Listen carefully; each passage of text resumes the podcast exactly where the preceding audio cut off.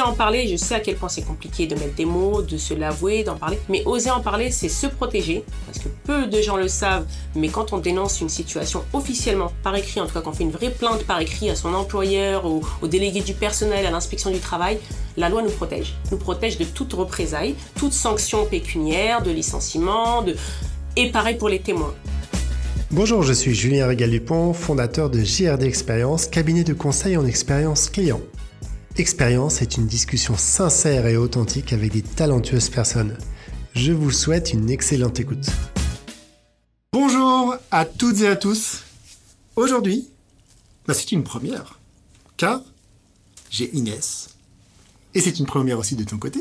Exactement. Mais j'ai une maître ou un maître. À votre avis, un maître de quoi? Bon, si vous avez lu l'épisode, la punchline, vous aurez trouvé une orientation. Donc, je suis sincèrement ravi de te rencontrer. Déjà, on a déjà échangé il y a quelques jours par téléphone, donc on a déjà une première accroche tous les deux. Plaisir Mais là, on se rencontre officiellement, parce qu'on s'enregistre en présentiel, donc c'est quand même plus agréable. Oui. Donc, ma chère Inès, une question que je pose, mais d'emblée à tout le monde, et je fais déjà un petit peu une conclusion. Merci pour tout ce que tu apportes pour les femmes et les hommes aujourd'hui. Qu'est-ce que tu évoques le mot simplement expérience au pluriel, toujours sans accent. Alors déjà, bonjour Julien, merci de m'avoir invité, c'était un réel plaisir d'être là et j'ai tenu effectivement à faire cette interview ou cet entretien en présentiel parce que pour moi, voilà, le, contact, l'humain, c'est c'est primordial pour moi et ça fait partie de mon ADN, donc euh, j'ai tenu à, à être là. Alors concernant le mot expérience, pour moi, euh, le mot expérience se renvoie au parcours de vie et aux épreuves de la vie, personnelles, euh, professionnelles, et surtout aux leçons qu'on en tire pour forger notre personnalité, notre mission de vie, notre pourquoi. Euh, voilà, donc pour moi ça évoque tout ça, ça englobe tout ça. Donc les expériences font partie bah, des expériences de vie, du parcours de vie d'une personne. Et ton parcours à toi, qui est riche, qui est riche, qui est riche. Je, dis, je pèse bien mes mots en disant riche. hein. Riche de relations, riche euh, d'oser, euh, d'oser casser un petit peu des codes, Alors- des peut-être stéréotypes, des choses comme ça. Donc, euh, si tu les personnes qui n'ont pas la chance de te connaître, oui, donc pour information, c'est une, c'est une maître. Dans, dans, dans l'histoire, et donc tout son vécu va nous narrer pendant quelques instants. Alors, je vais me présenter. Donc, effectivement, je suis Inès Saadelaoui. Je suis maître dans le sens où je suis avocate en droit du travail depuis euh, plus de 11 ans maintenant au barreau de Paris et fondatrice de mon cabinet Inès Avocat. Et je précise, euh, voilà, ma singularité, c'est que mon cabinet comporte mon prénom parce que je veux euh, maintenir ce côté accessible, ce côté simple avec mes clients, avec toutes les personnes parce que ça fait partie de moi, de mon ADN. Et ce que je réponds à chaque fois à, toutes les personnes qui me rencontrent ou qui me disent Ah, mais Inès, euh, mais t'es avocate, on dirait pas, ou tu n'es pas comme les autres. Et je souris à chaque fois parce que je dis Mais c'est ça ma force. C'est justement, avant d'être avocate, euh, maître ou autre, je reste Inès. Et quand je dis que mon métier ne fait pas ma personnalité, je suis, je suis fière d'avoir réussi à garder, euh, voilà, garder ma personnalité, mes valeurs et mes convictions.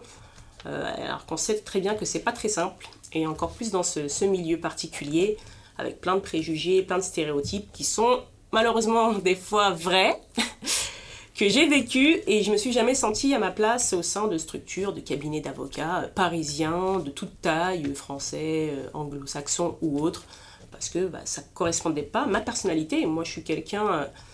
moi, je suis issue d'une famille nombreuse. mes parents sont d'origine tunisienne. J'ai grandi en cité dans le 93.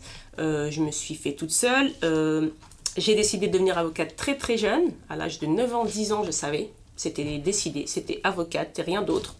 Je me suis donné les moyens pour. Et, ce qui m'a aussi décidé sur cette voie, c'est que j'ai été confrontée très très vite et très jeune à des injustices, à des inégalités. Euh, ma mère a été femme de ménage. Elle a travaillé toute sa vie, elle s'est tuée la santé pour nous élever, mes frères et sœurs, une grande famille de, de 8 enfants. T'es laquelle euh, Je dans- suis l'avant-dernière. L'avant-dernière. J'ai qu'un petit frère et sinon je suis la petite sœur euh, pour beaucoup. Euh, et effectivement, euh, voilà, c'est, pour moi, c'était, c'était important de, de me dire comment. Voilà, je me suis donné cette mission de vie.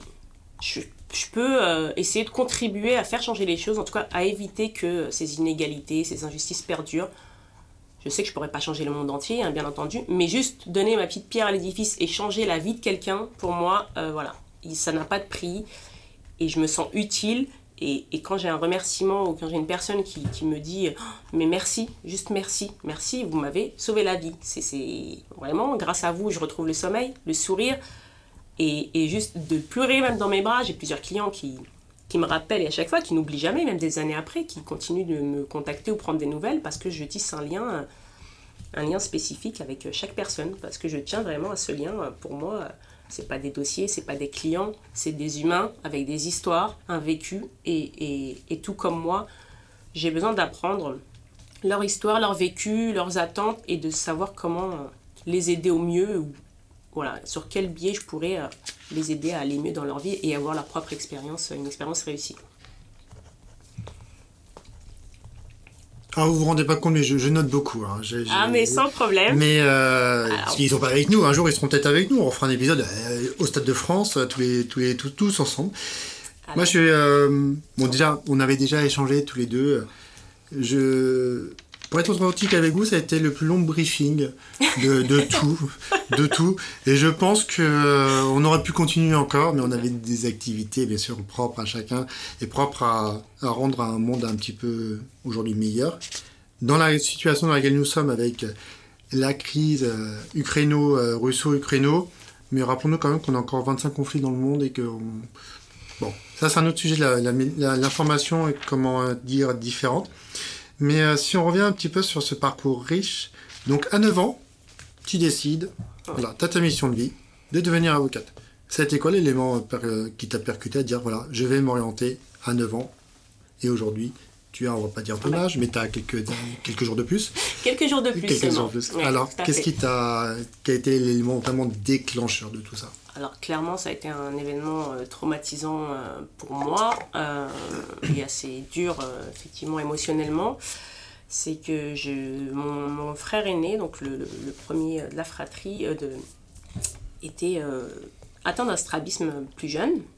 Il était né en Tunisie, donc quand ma mère et mes parents sont venus en France dans les années, dans les années 60, ils ont décidé de le faire venir ensuite également. Euh, tous mes autres frères et sœurs, euh, nous sommes nés, euh, nous sommes nés en France, mais ce frère-là était d'origine tunisienne, donc c'était un peu plus compliqué.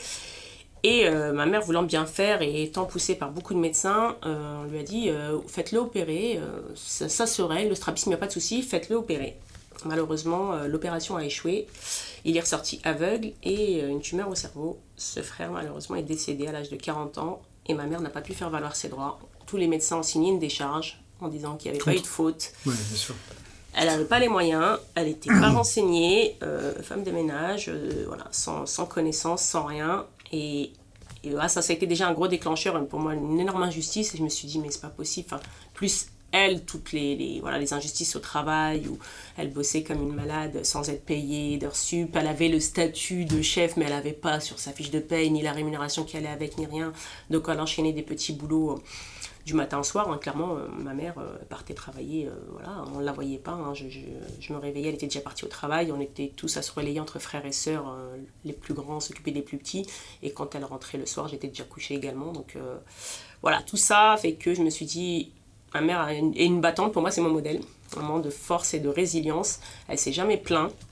Elle nous a toujours dit qu'elle allait très bien. Et je me suis dit, dès que je peux, en tout cas je vais tout faire pour que bah, déjà aider ma mère à sortir de ça, de cette injustice, lui faire, faire valoir ses droits et qu'elle puisse partir à la retraite pour une aptitude et autres, ce que j'ai fait. Et surtout, euh, lutter et donner cet accès aux droits à tous. Pour moi, c'était important parce qu'aujourd'hui, c'est ce que je vois dans, dans mon quotidien. Beaucoup de personnes ne sont pas informées de leurs droits, n'osent pas demander, n'osent pas se renseigner, ne savent même pas par où commencer. Euh, pour tous les domaines de la vie quotidienne, pour toutes euh, les aides, et on n'est pas aidé non plus avec les démarches très compliquées. Euh, même en étant spécialiste ou juriste ou avocat, nous-mêmes, c'est une galère du moment et du quotidien pour, pour avoir des informations, pour avoir des réponses. Donc imaginez pour quelqu'un qui est loin du système, qui travaille, qui connaît rien, on est, censé, nul n'est censé ignorer la loi, mais ça me fait bien sourire parce que quand la loi est incompréhensible pour tout le monde, même pour des spécialistes et des professionnels, euh, voilà, c'est un vrai problème. Ça me fait rebondir sur nul n'est censé ignorer la, loi. Judge Dredd, si vous n'avez pas vu ce film, regardez-le parce que c'était. Non, mais c'est. Je suis la loi. Non, tu es juste. Tu non, je suis Judge Dredd. non, mais c'est vrai, mais c'est un vrai problème au quotidien. C'est le problème d'accès au droit et d'accès à l'avocat et de pouvoir faire valoir ses propres droits. Et, et aujourd'hui, en France, c'est vrai que c'est compliqué, mais tout est une lutte, quoi tout est une lutte, il faut lutter pour tout, pour se faire entendre, pour faire valoir ses droits, pour obtenir ses droits, pour euh, se faire comprendre. Enfin, c'est vraiment usant au quotidien. Et, euh, beaucoup de personnes euh, n'ont pas la chance d'avoir cet accès ou ce réflexe ou ces connaissances ou un entourage. Euh, voilà, avec ses connaissances. Moi, moi c'est vrai que, on va dire que je cumulais euh, les, miles d'handicap pour ce genre de métier. C'est-à-dire que, voilà, euh, femme, malheureusement, issue d'origine ethnique maghrébine, vivant dans le 93, de, née dans un milieu plutôt populaire, modeste, mère, femme de ménage, enfin et ça a été compliqué. Donc les études, je me suis battue pour, euh, pour, pour y accéder. Euh, les facs dans le 93, forcément, sont du coup euh, pas, n'ont pas bonne presse et, et, ça a été un vrai sujet pour mon parcours, pour obtenir des stages, pour obtenir mes diplômes et autres, parce qu'à chaque fois, dans l'entretien, on me dit Ah, mais telle fac, oula. Et on, on vient dans le présent avec toi, avec toutes ces expériences que tu as de richesse intérieure, extérieure T'as un, un compteur de personnes que tu sais combien. Euh, tout à l'heure, on disait en parti 80 000 heures, c'est notre, à peu près notre scope. Peut-être l'année prochaine, l'année prochaine sera 90 000 heures, je ne sais pas quand. Tu sais combien d'heures tu as fait gagner aux gens dans leur vie aujourd'hui? Est-ce que tu as pu quantifier ça? Tu vois, normalement. Hein. Pas du tout, hmm. pour le coup. Et puis je t'avouerai que moi, les chiffres, de base, c'est aussi une anecdote, ça va peut-être te faire sourire, mais, mais euh, j'ai décidé de, faire du droit donc par passion. Et ensuite, j'ai découvert le droit du travail en licence, donc en troisième année de fac de droit à, Paris 13, Villetaneuse. Euh, et la matière tout de suite, ça m'a parlé. Je me suis dit, c'est ça que je vais faire. On aura toujours besoin d'avocats dans ce domaine-là. Et il y a ce, déséquilibre entre euh, employeurs, salariés, manque de connaissances de droit. Il y a vraiment beaucoup de choses à faire. Et voilà, donc j'avais choisi le droit du travail aussi en me disant, oh, parce qu'en plus j'aime pas les maths, c'est vraiment pas mon domaine de spécialité, enfin c'est pas mon, ma tasse de thé. Moi j'ai fait un bac économique et social, j'aurais pu faire aussi euh, économie parce que. Mais pour dire voilà, ce partage, cet échange, moi c'est ça qui, qui m'anime aujourd'hui. Et, euh, et c'est vrai que non. Donc je n'aime pas compter, je n'aime pas les chiffres et je me retrouve dans une matière qui aujourd'hui est tellement complexe et technique et qui appelle tellement de chiffres à la frontière de la paye, euh, voilà, et qui change tout le temps. Euh, l'administration euh, du travail et, les décrets qu'on nous pond tous les jours, mmh. même l'administration, le gouvernement et l'État n'est même pas capable de nous expliquer les réformes qu'ils sortent leurs organismes, les administrations, Pôle emploi, euh, la CPM. Et bientôt peut-être France Emploi. Et peut-être bientôt France Emploi. Eux-mêmes ne sont pas euh, aujourd'hui, malheureusement, euh, si on arrive à avoir un, interlocuteur, c'est un jour de chance. Et, et en plus, on aura autant de versions différentes que d'interlocuteurs différents. Et aucune réponse concrète ou des contradictions tout le temps. Donc c'est vraiment pénible. Et j'ai eu le cas là encore récemment. Enfin, on a eu quatre réponses différentes pour la même question. Et, et après, bon, le client ne sait pas quoi faire, on dit mais je comprends pas, mais pourquoi euh, on me dit oui, on me dit non, j'ai droit à Pôle emploi, non. Et finalement oui, il avait le droit, mais voilà, il a fallu se battre pour, pour même faire valoir ses droits. Et euh, tout ça pour, pour, revenir un peu, on va dire au sujet euh, phare, c'est que toutes mes expériences de vie, mes épreuves personnelles et, et professionnelles, voilà, je suis passée aussi par des étapes un peu compliquées en cabinet et au début d'activité. Donc, première expérience professionnelle dans un cabinet d'avocat, mais le désenchantement total. C'est un cabinet français pour le coup? Cabinet français, petit cabinet. Euh, on m'a fait euh, les yeux doux, euh, on a tout fait pour m'attirer. première candidature, ça se passait très très bien. C'était post ton barreau? C'est ça, c'était juste à l'obtention de mon diplôme, donc en 2010.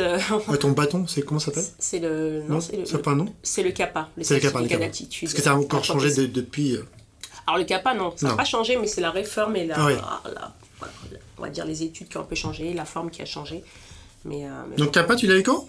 En novembre 2010. Alors, 2010, capable ou pas capable de revenir euh, dans cette entreprise dans le passé depuis CAPA bah, capable de revenir, mais de toute façon, comme je disais tout à l'heure, c'est c'est de ces expériences-là que j'ai tiré les leçons et que j'ai trouvé mon pourquoi, ma mission de vie et ma mission professionnelle actuelle. Donc, euh, Tu l'as trouvé quand, ta mission de vie?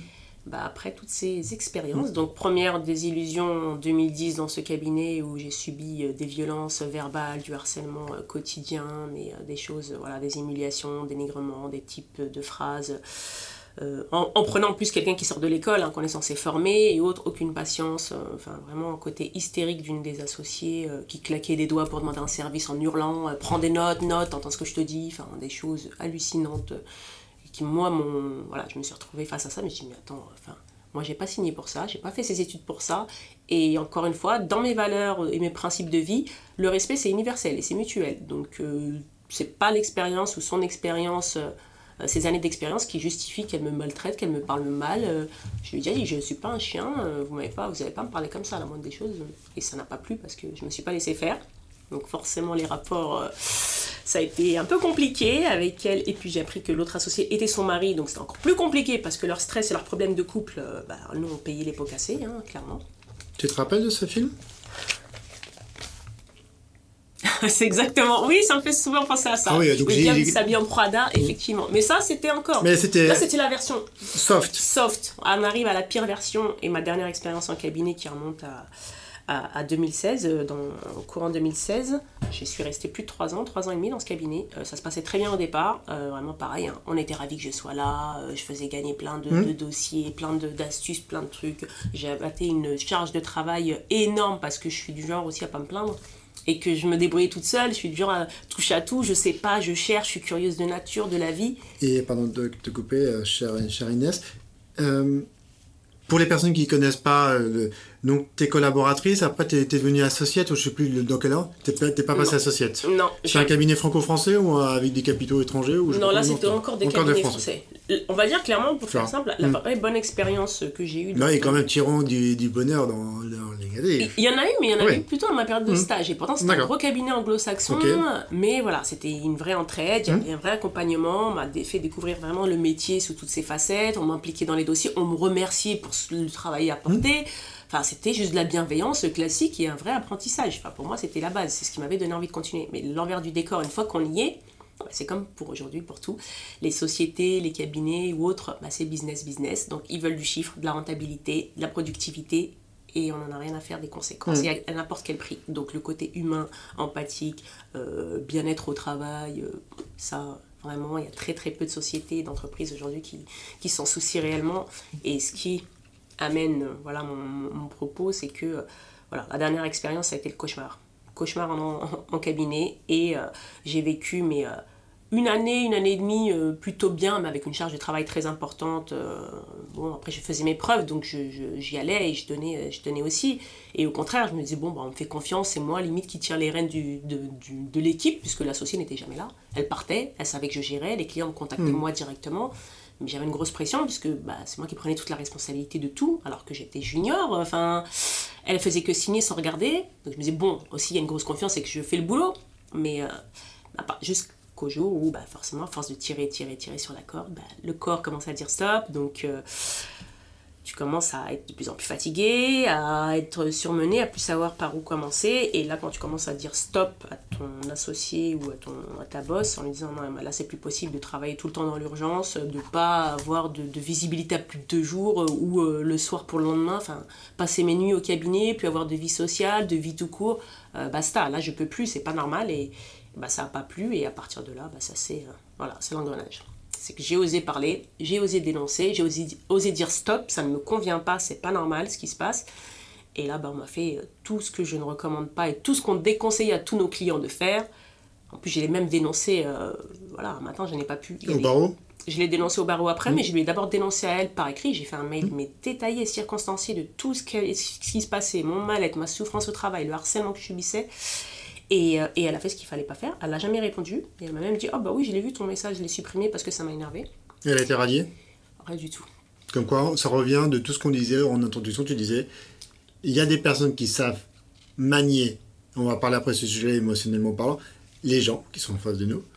Alors, moi, je les appelle des... euh, comment je les ai appelés à l'époque? Toujours Des personnes qui font du théâtre. Je trouve que tu as Satirique, tu as de Louis de Funès qui était euh, tombé par terre, tous ces grands acteurs et ces grandes actrices. Si vous nous entendez, je pense que le podcast n'est pas fait pour vous. et je pèse mes mots. Alors aussi parce que vous allez avoir des informations qui vont vous dire comment vais-je faire pour être encore plus malin, ou plus maligne, ou plus malicieux? Je, je, pèse mes mots. Ou sarcastique. Ouais, c'est Il y a sarcastique. Donc, non, à travers de tout ça, ouais, c'est une grosse expérience. Et après, bien sûr, donc depuis, euh, on va parler, ta closé, tu t'es lancé vraiment dans ton activité, de continuer ton activité, ton chemin en tant que femme et Inès, Inès avocate. Exactement. Bah, c'est qu'effectivement, ça, ça a été euh, le déclencheur pour moi, le gros déclic. C'est que je voulais euh, continuer le métier malgré tout, mais je voulais pas le continuer dans ces conditions et à n'importe quel prix. Je me suis dit, le métier d'avocat me plaît toujours, je suis toujours passionnée, j'aime aider les gens, j'aime me sentir utile. Mais j'ai découvert la cause, ma mission de vie. Je me suis dit, ce que j'ai subi, c'est anormal. Personne ne doit être malade, ne doit se rendre malade, ne doit se faire manquer de respect, se faire humilier au travail. C'est juste inacceptable et intolérable. Et pour l'avoir vécu personnellement et voir, enfin, on met du temps, enfin, on passe par tellement de phases. Il y a cette phase, on disait, hein, cette phase de déni, cette phase de honte, de culpabilité, on veut vraiment pas se l'avouer parce qu'on se dit c'est aussi un échec, ne même pas oser ou trouver le courage d'en parler parce qu'on se dit on va pas être compris ou on va nous dire non mais c'est toi qui es faible ou t'inventes ou et c'est souvent ce qui se passe euh, malheureusement aujourd'hui. Et moi vraiment voilà, j'ai osé en parler, j'ai osé le dénoncer. Bien entendu derrière j'ai pas eu la réaction, mais j'ai eu la réaction courante et commune de toutes les boîtes, c'est-à-dire hop on étouffe et puis euh, finalement on inverse les rôles. Non non c'est toi qui, qui es en tort, on va trouver des fautes alors que tu n'avais rien. Du jour au lendemain, tu deviens incompétent ou tu euh, t'as pas compris le. T'es pas dans le bon état d'esprit de la boîte, donc tu déranges, donc on va tout faire pour te faire craquer, fois mille, donc euh, avec toutes les, pires. Euh, voilà. Tous les scénarios possibles. Oui, oui, en m'ignorer. dans la pièce, elle me disait plus bonjour. Dès que j'étais là, elle m'ignorait. Elle me tournait le dos, elle parlait à tout le monde sauf à moi. elle me mettait des tonnes de dossiers pour plus me voir derrière le bureau pendant ma période de, de préavis.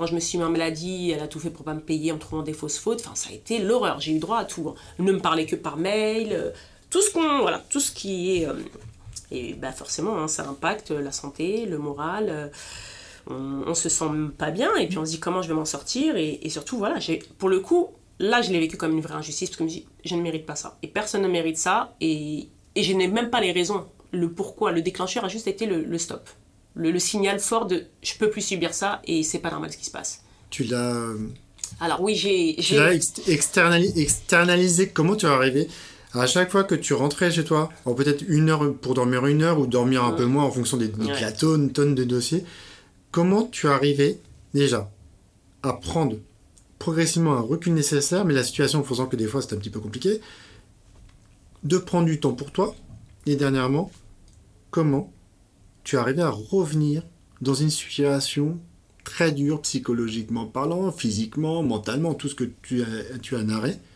bah, pour devenir encore une meilleure femme. Bah exactement, c'est ce que je me suis dit. Et moi, c'est vrai que c'est ma vie. Le côté résilient, euh, j'ai connu beaucoup, beaucoup de choses dans ma vie euh, personnelle, bon, professionnelle, on en parle un petit peu. Et, et c'est vrai que je me suis toujours relevée. Et chaque épreuve, chaque coup dur, j'en ai fait une force et ça m'a mis, enfin, je sais pas, je peux pas mieux te l'imager, c'est que il y a un feu, quoi, que ça attise un feu en moi qui brûle, qui brûle, et puis qui augmente à chaque mauvaise expérience, bah, c'est une nouvelle force. Je me dis, c'est pas grave, t'as vécu ça, mais tu, ça, ça va te servir pour mieux rebondir derrière. Et, et puis au contraire, plus euh, ça va être compliqué, plus ça va me donner la niaque. C'est un vrai challenge pour moi de, de, tous les jours, de la vie de tous les jours. Et, euh, et c'est pour ça que je me suis dit non, il y a un vrai besoin. Ce que j'ai vécu, euh, je ne le souhaite à personne. Et je sais que je ne suis pas la seule à le vivre, malheureusement. voilà, c'est un phénomène, les violences au travail donc qui inclut tout ce qui est harcèlement, discrimination, les souffrances au travail, les cas de burn-out, dépression. C'est tous les jours pour toutes les personnes dans tous les secteurs. Personne n'est épargné. L'ampleur, c'est un, vraiment un vrai, vrai phénomène d'ampleur. Les chiffres sont hallucinants, alarmants. Et à côté de ça, en balance, on a le déni total, la loi du silence, euh, le sujet tabou que personne ne veut entendre, personne ne veut gérer. Alors effectivement, moi je me suis dit non, il faut que ça, faut qu'on en parle, il faut que ça se sache, il faut qu'on fasse quelque chose. Et pour faire bouger les choses et faire bouger les lignes, ben moi j'ai décidé d'en faire mon, combat quotidien. Et aujourd'hui, mon activité et mon cabinet est essentiellement orienté sur la lutte, le combat et la lutte contre les violences euh, et les souffrances au travail.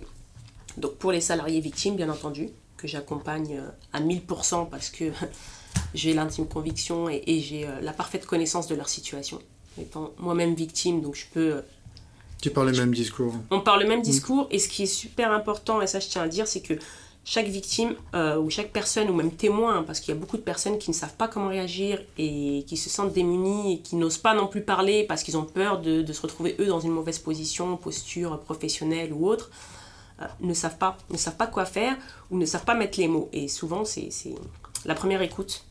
Le premier, la première aide qu'on peut apporter à une victime, c'est juste l'écoute, une écoute bienveillante sans jugement et, et ne pas remettre en cause sa parole. Et ça, malheureusement, les victimes, elles se prennent une double peine à chaque fois. Elles subissent et le jour où elles trouvent la force et de sortir Ça de ce déni, elles se prennent un effet boomerang où elles se retrouvent bah, de victimes à bourreau, harceleur. C'est toujours pareil dans toutes les situations que je défends. Et, je me suis dit, j'ai été victime, je défends beaucoup de victimes et j'obtiens des choses vraiment parce que je ne lâche rien, parce que je sais la souffrance que c'est, je sais les, effets destructeurs que ça a sur, les personnes et que ça peut des années à s'en rendre compte, à vouloir en sortir ou à lutter pour. Et quand les personnes sont prêtes à vraiment euh, faire reconnaître leurs droits elles viennent pas pour le côté financier ou autre, parce que bah, déjà, franchement, clairement, aujourd'hui, rien n'est dissuasif pour les boîtes, et ce pas les procès ou les condamnations ridicules on a financières. Plein on a plein de procès dans les boîtes du CAC qui ont planifié des sommes astronomiques, en plus, plus maintenant que... C'est ça. Je, je suis zéro boîte du CAC, mais euh, connaissant un petit peu les arrières du décor, comme on dit, mais c'est non mais c'est double peine pour les victimes parce que aujourd'hui euh, on n'est pas facilité. La justice sociale elle est défaillante totalement. Les délais sont un Ils sont extrêmement important, anormaux. À Nanterre, on a plus de 45 mois de délai. Enfin, c'est juste hallucinant. Enfin, alors que c'est des situations d'urgence de tous mmh. les jours.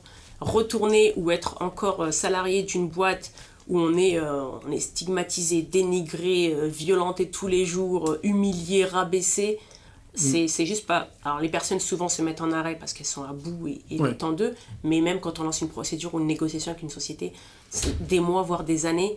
Et alors que, voilà, on appelle tous les gens, hein, le, gouvernement, pour faire changer les choses. Des, la solution serait déjà d'avoir des, effectivement des procédures rapides pour ce genre de cas, parce que c'est des situations extrêmes.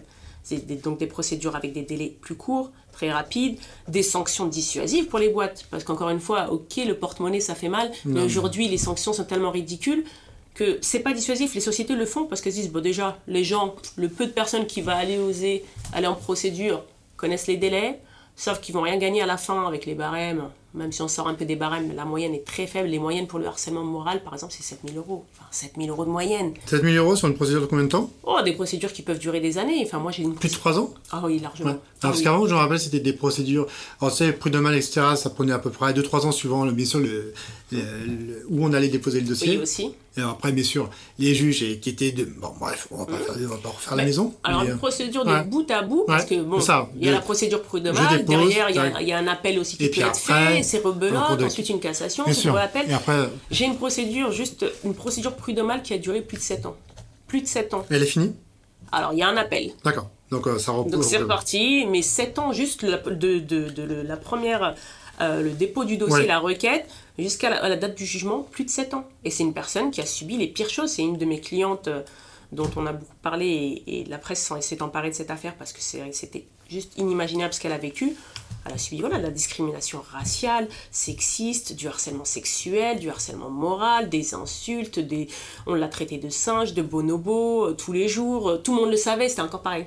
C'est toujours le sujet. Le tabou, et même pas le tabou, c'est c'est une ambiance. C'est une ambiance de travail tolérée dans beaucoup de boîtes, il y en a plein, et tout le monde met ça sur le coup de Ah, mais c'est pas grave, ah, c'est de l'humour, ah, mais non, mais faut pas le prendre mal. Euh, voilà, non, non, en fait, voilà, moi j'alerte vraiment les gens et, je veux sensibiliser un maximum les personnes parce que c'est pas de l'humour. Et ce qui est important, c'est le ressenti de la personne. Si la personne se sent mal, a la boule au ventre, est gênée et mal à l'aise au travail, c'est qu'il y a des signes et que c'est pas du travail et que c'est pas une ambiance normale.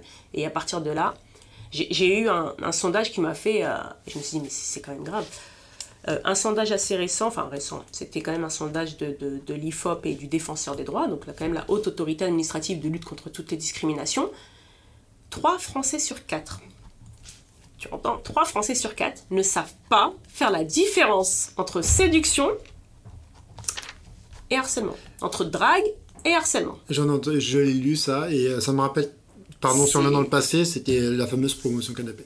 Il y a de ça, mais pas que. Mais bon, après, il y a plus longtemps. C'est toutes les blagues, euh, les blagues salaces, la lourdeur. Euh. Des, des, hommes et des femmes. Voilà. Et, et là, pour quelque chose de très simple à répondre euh, dans ce genre de, de personnes ou pour, euh, Mmh. pour expliquer la différence entre séduction et harcèlement. Mmh. bah, c'est le consentement. C'est un mot très simple, le consentement. Tu es consent, je suis consentant d'aller à l'acte avec toi. Bah, même sans aller à l'acte, oui, la mais- drague se fait à deux. Oui. Il y a une réciprocité. T'as un effet, tu veux pas, tu dis stop. Oui, sauf qu'après, après. Alors le tu dis stop, je rebondis aussi là-dessus parce que le tu dis stop n'est pas forcément explicite. On n'a pas besoin de dire non, ça peut être juste un non par gêne, Oui. tentative d'évitement. Euh, c'est juste quelque chose de non réciproque. À partir du moment où la personne continue, malgré un non, Bon. soit un non On fait le jeu. verbal, Tu marcelles, je dis non stop. Grosso modo, le lendemain, tu reviens. je continue. Tu continues. Et ben c'est du harcèlement Ouais. sexuel. Voilà. Maintenant, c'est considéré comme du harcèlement sexuel. Ah, c'est du harcèlement Ouais, sexuel. ok, d'accord. Voilà. Et même Ça- les, blagues qu'on appelle blagues, soi-disant blagues sexistes, et les clichés, les propos sexistes du style Ah bah. Voilà, le, le coup de bah, qu'est-ce qui t'arrive aujourd'hui, euh, pourquoi t'es de mauvaise humeur, euh, t'as tes règles, Mm. ou les choses pareilles qu'on entend toute la journée, ah bah c'est une nana, donc euh, oh, c'est pas la peine. Donc ça, c'est harcèlement sexuel. Ça, c'est des propos sexistes, Des et aujourd'hui. Ouais. sont aussi Passible de- dans le harcèlement sexuel, dans la définition Donc automatiquement, sexuel. et les procédures mettent beaucoup plus de temps pour s'en sortir. Alors ces procédures, Ou bah, c'est un peu plus rapide ou c'est toujours Non, c'est les mêmes procédures, c'est juste que le délai de prescription, donc la- le délai pour, dans lequel euh, tu peux engager une action, une procédure, est beaucoup plus long. On, on est à 5 ans. Donc, euh, Donc tu vois, je veux dire que... Alors, officiellement, vous allez comprendre que c'était le premier épisode. Parce que il y aura un deuxième épisode beaucoup plus... plus euh, qui continuera cette histoire. Mais nous sommes malheureusement contraints par, des, par le temps, chacun son propre temps. Et ce qui va se passer, c'est que on va atterrir tranquillement. Parce qu'il faut libérer l'endroit où nous sommes aujourd'hui, gentiment prêté par, par David Chenet, dans 1 minute 30. J'ai envie que tu atterris sur cet épisode et qui fera office d'un deuxième opus, et pourquoi pas une trilogie, une quadrilogie. Bah, ah, écoute, eh, il y a tellement d'histoires à raconter, j'ai tellement d'anecdotes, même très drôles, parce que je suis un peu. euh, voilà, ma vie est aussi faite de plein de. on va dire, pour moi, rien ne se fait de manière très linéaire, donc à chaque fois, c'est. Qu'est-ce que tu as envie de dire, chère Inès, aux personnes qui nous écoutent? Moi, j'ai déjà tout, tout est possible, oser, mais quel est vraiment ton message pour ces personnes qui sont aujourd'hui, qui subissent, qui ont subi, qui subiront, ou qui ont encore subi, qui n'ont pas dit. hein Qu'est-ce que tu as envie de leur dire comme message? Alors moi, j'ai- plusieurs messages assez rapides à leur dire. C'est surtout leur dire que la peur et la honte doivent changer de camp. Donc c'est qu'ils doivent tout à fait... Et, et ils sont victimes. Ils sont victimes. Ils ne sont pas en cause. Ils ne sont pas coupables de ce qui leur arrive. C'est la personne déviante, le harceleur qui est coupable. Et il faut oser en parler. Parce que oser en parler, je sais à quel point c'est compliqué de mettre des mots, de se l'avouer, d'en parler. Mais oser en parler, c'est se protéger. Parce que peu de gens le savent. Mais quand on dénonce une situation officiellement, par écrit, en tout cas quand on fait une vraie plainte par écrit à son employeur, au, au délégué du personnel, à l'inspection du travail, la loi nous protège. Nous protège de toute représailles, toute sanction pécuniaire, de licenciement. Et pareil pour les, vic- pour les témoins. Les témoins également qui dénoncent une situation euh, vécue ou euh, à laquelle ils ont assisté dans l'entreprise bénéficient de la même protection. Et dénoncer, donc c'est se protéger et c'est surtout lutter aussi contre le harcèlement parce que ça permet d'inverser la, bala- la balance. Moi aujourd'hui l'objectif c'est de, c'est peut-être utopique, mais c'est d'arriver à un monde du travail où personne ne doit se rendre malade pour le travail. Et que on inverse la tendance. Aujourd'hui, il n'y a que 5% des personnes ou des femmes, notamment victimes de harcèlement sexuel, qui osent aller en justice parce qu'elles savent le parcours du combattant qu'elles ont. Et moi, je veux que ça soit l'inverse. 5%, bah, ça sera le peu de cas. Voilà, que 95% de- des personnes ne subissent pas de harcèlement. Et qui, malheureusement, peut-être que 5% de cas ou exceptionnellement, et c'est même pas un, harcèlement, c'est encore un manque de, voilà, de prévention, de sensibilisation et d'action réelle, de volonté réelle de faire changer les choses. Mais aujourd'hui, euh, voilà, la parole doit, doit se libérer et c'est le meilleur moyen de lutter. Et euh, cette visibilité-là, et je ne suis pas forcément euh, euh, pour le, ce qu'on appelle le name dropping, balancer les noms euh, partout euh, sur Internet pour, pour causer du tort, mais aujourd'hui, euh, c'est ce qui fait peur aux boîtes. Le, le risque réputationnel, euh, les comptes euh, balancent euh, sur, les, sur Instagram. Balançons pas, Voilà, balance à Startup, c'est ça. Tous les comptes balance font beaucoup plus de mal aux sociétés aujourd'hui que la justice, parce que la justice ne fait pas son travail et les sanctions sont, sont tellement longues à arriver et, euh, et c'est le parcours du combattant que, voilà. Mais je ne lâche pas le morceau parce que voilà, j'y crois et que, et que je vois que les choses changent aussi et qu'on n'est pas seul à lutter contre tout ça. Et, et aujourd'hui, voilà, je veux un gros message d'espoir aux victimes. J'ai osé témoigner moi-même sur, sur mes réseaux sociaux de, mes expériences vécues et j'ai eu beaucoup de retours positifs et j'ai eu surtout beaucoup de victimes qui ont osé elles aussi en parler pour s'en sortir et se reconstruire surtout. Le message fort, c'est que quoi qu'il vous arrive quoi que, que n'importe quelle situation de harcèlement ou autre, on peut toujours s'en sortir et rebondir et au contraire, vous en sortirez beaucoup plus fort derrière. Hâte d'être au deuxième épisode avec toi. Merci, chère auditrice, chers auditeurs. Rendez-vous très rapidement pour ce numéro 2 qui sera vraiment euh, encore plus dans les cas concrets, toute ta richesse. Et merci beaucoup, chère Inès. C'est impressionnant pour tout ce que tu fais euh, au quotidien et, je milite dans ton sens et je pense que beaucoup d'entreprises et d'acteurs et actrices devraient aller dans ton sens. Bah écoute. À très bientôt, chère madame. Merci beaucoup. À bientôt.